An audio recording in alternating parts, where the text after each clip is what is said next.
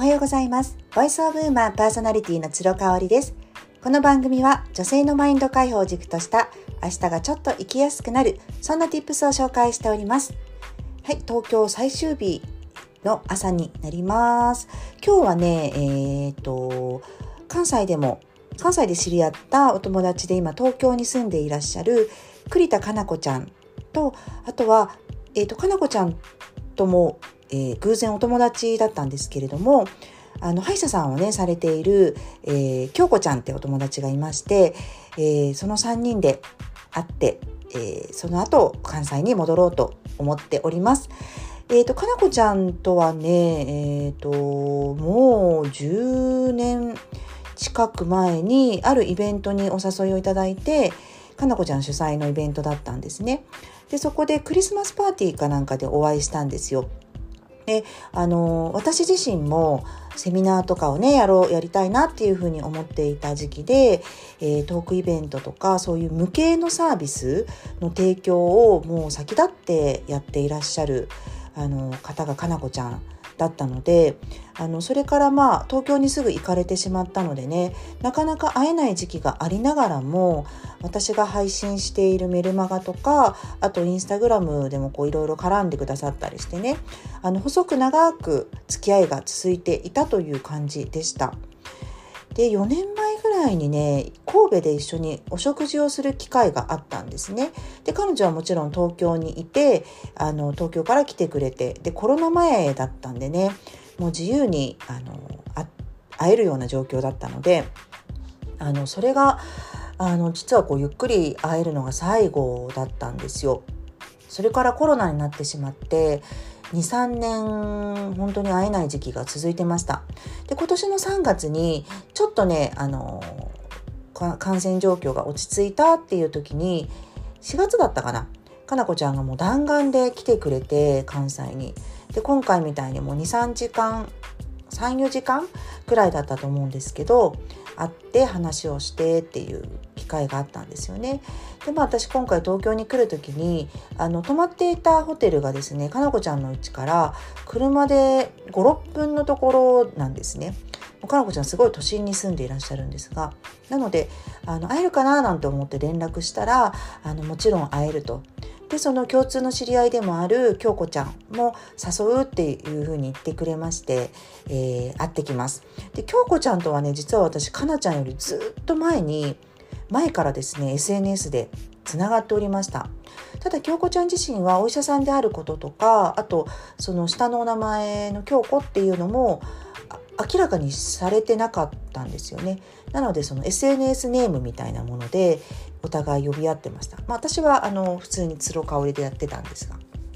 で、あのー、最近やっぱり京子ちゃんもですねあの旦那さんと一緒に歯医者さんをあのやられているので SNS の発信もあの頑張られていますしで共通の友達がとにかく東京にね多いっていうことが分かったのでもうぜひぜひ会いたいなというふうに思っていた一人なんですよね。であのとっても快適な東京旅でしたあのまだおりますけれどもでただね今回ねあの体調的にはあんまりであの特にコロナにかかってるとかそういうことではないんですけれどもあの生理にねバッチリ当たっちゃったんですよ。でまあ、あのこれを聞いてくださってる人の中に男性の方はあまりいらっしゃらないと思うんですけれども、まあ、男性の方もねあの気持ちが分かっていただけたらななんていう願いを込めましてあの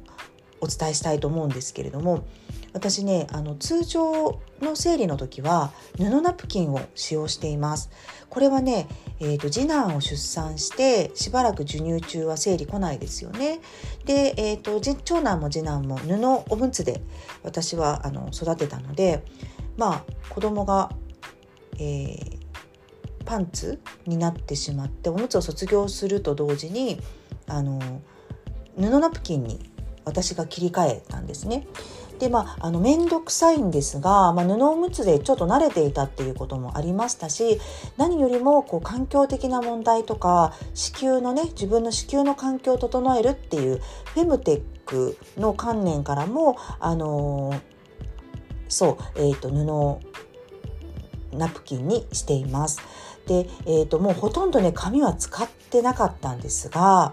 今回ねさすがに持って布をね持ち歩くわけにはいかなくってしかもめちゃめちゃ量が多い日にあのガツンと当たってしまったんでね、まあ、どうしようかな紙嫌だなっていうふうに思ってたんですよ。でやっぱりね紙ナプキンから布ナプキンに変えて、えーと、一番感じたことは、えーと匂いですね。匂いのその経血の匂いとか蒸れとかの匂いが減りましたもしかしたらやっぱりその紙と布の性質上っていうところ通気性みたいなところもあると思いますしやっぱりその経血の色とかも変わってくるんですねなのであのそういうことからまた匂いも変わってきたっていう可能性もありますそうなのでねちょっと紙をね今回使うのには抵抗があったんですけれどもいやーなんかね使ってみたらね実はものすごく快適だったんですよね。あのもちろん今回だけですし使うのが。なのでもう割り切ってっていうところもあるんですけれどもあのやっぱ洗わなくていいっていうところとね、まあ、ゴミはすごく増えますけれどもあとまあそんなに群れも気にならないなっていうところでした。ただやっぱこういつもね不便を感じてそれでも自分の何て言うんでしょうこうあの心の健やかさみたいなところを優先させて布を使ってるのであの不便なんですけれどもっていうところからあの便利のねその、えーと、文明の利器っていうと大げさだけどそういう形でのあの紙ナプキンを使うとあやっぱりすごく便利なんだなこれはと。だからこう意固地にならないであの便利なものはあの困った時にはどんどん使っていこうっていうなんか学びになったんですよね。